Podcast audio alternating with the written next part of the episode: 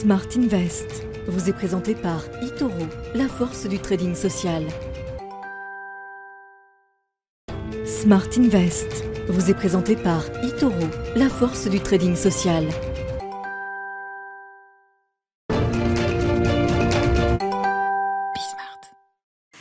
Comment intégrer les différents passages d'ordre, les différents types d'ordre que l'on peut passer sur les marchés financiers dans sa stratégie? C'est ce qui va nous animer aujourd'hui dans le tuto. Et pour cela, nous avons le plaisir d'être avec Antoine Fraisse-Soulier, analyste de marché chez Itoro. Bonjour Antoine Fraisse-Soulier. Bonjour Nicolas. Bienvenue euh, sur le plateau de Smart Invest, le tuto. On va essayer de comprendre ensemble donc, comment est-ce qu'on peut utiliser les différents types d'ordres qu'on peut passer en bourse, voire même l'effet euh, de levier dans sa stratégie d'investissement. Et on va prendre pour exemple la la plateforme eToro. Alors Antoine, comment est-ce qu'on peut euh, adapter sa stratégie en fonction des différents types d'ordres? Alors effectivement, déjà sur eToro, vous pouvez euh, passer des ordres sur six classes d'actifs, donc les actions, les crypto-monnaies, les matières premières, les devises, les indices et les ETF.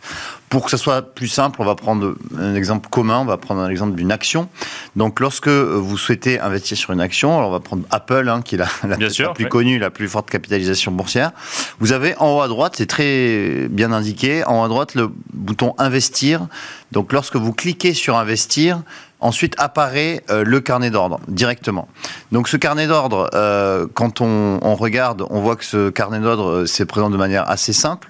vous avez du coup, donc vous pouvez choisir entre l'achat ou la vente donc euh, d'une action. Donc là, l'exemple d'un achat. Euh, lorsque donc vous achetez, vous avez ensuite la possibilité de choisir le type d'ordre. D'accord. Donc c'est soit un ordre limite, comme vous pouvez voir, soit un ordre au marché. L'ordre au marché, c'est l'ordre s'exécute directement tout de suite, au cours de l'action. Au cours de l'action et l'ordre limite, c'est vous mettez un, prix.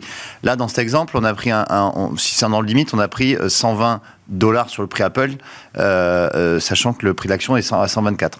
Mais on va rester sur un ordre au marché.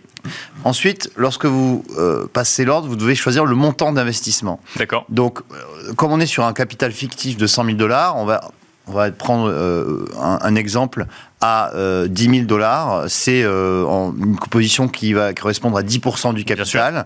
Et vous voyez en bas qui est écrit, ça correspond à 13 actions Apple. Euh, voilà, d'investir 10 000 dollars, vous, vous allez acheter 13 actions Apple. Donc là, effectivement, euh, on a acheté 13 euh, actions euh, Apple. Est-ce qu'on peut ensuite se, se, protéger éventuellement une fois qu'on a investi un montant avec des types d'ordres, des ordres à déclenchement par exemple? Oui, tout à fait.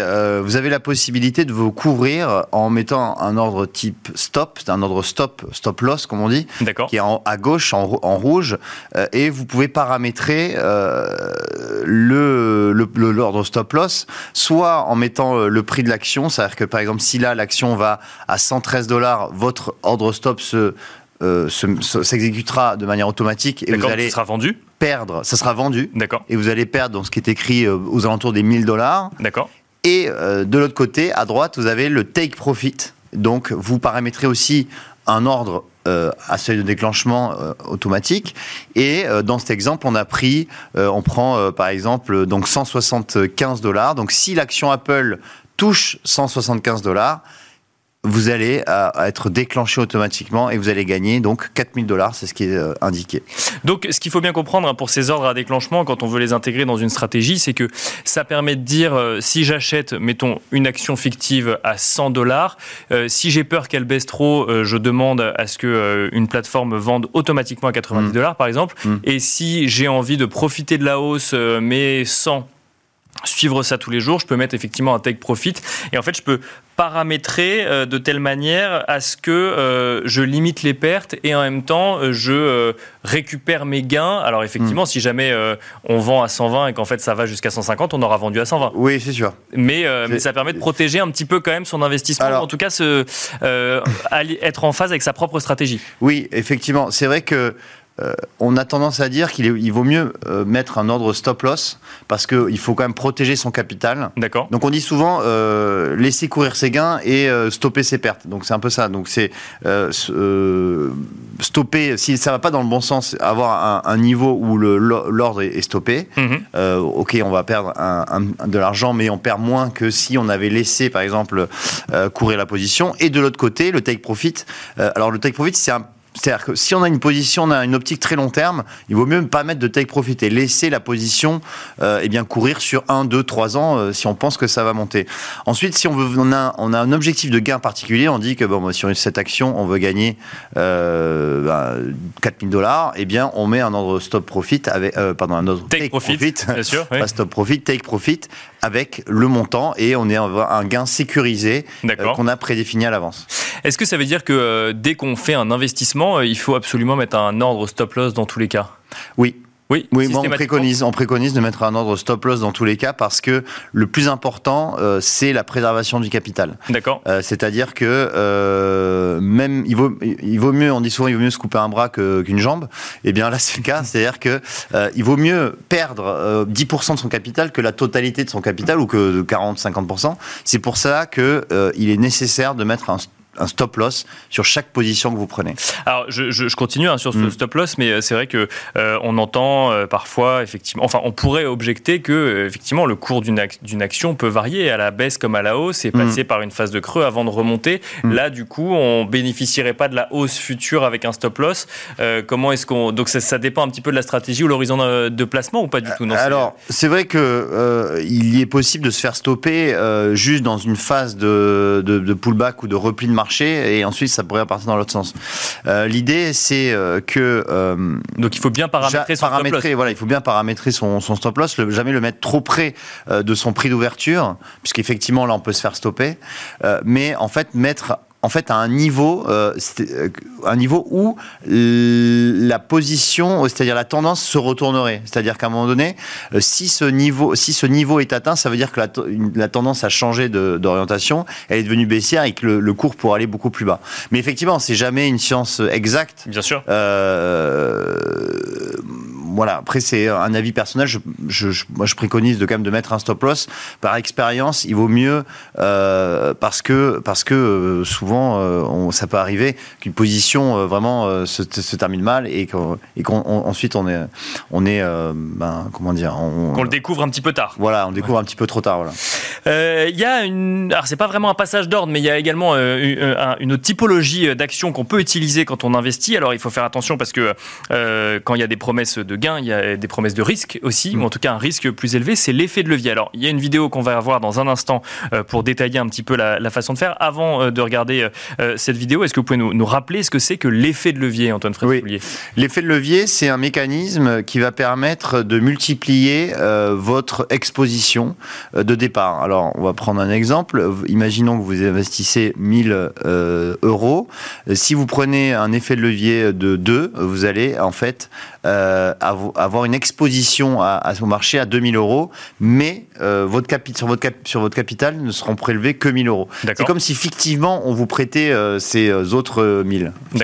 C'est ça l'effet de levier, c'est-à-dire que vous allez multiplier votre, votre position. Alors sur les actions, l'effet de levier s'arrête à 5. Euh, ça, c'est depuis 2018, parce qu'avant, on pouvait aller beaucoup plus loin. On a vu qu'il y a eu des excès. Euh, donc, l'ESMA, hein, qui est le, le, gendarme de la bourse européen, a obligé euh, les brokers à mettre un effet de levier 5 maximum pour les actions. Donc c'est pour ça que euh, ben, c'est un effet multiplicateur, mais qui est euh, qui est pas non plus extraordinaire. On peut aller sur les devises, par exemple, pour aller sur des effets de levier à 30, par exemple. D'accord. Ah oui, c'est que sur les actions. que sur les actions, on est limité à 5.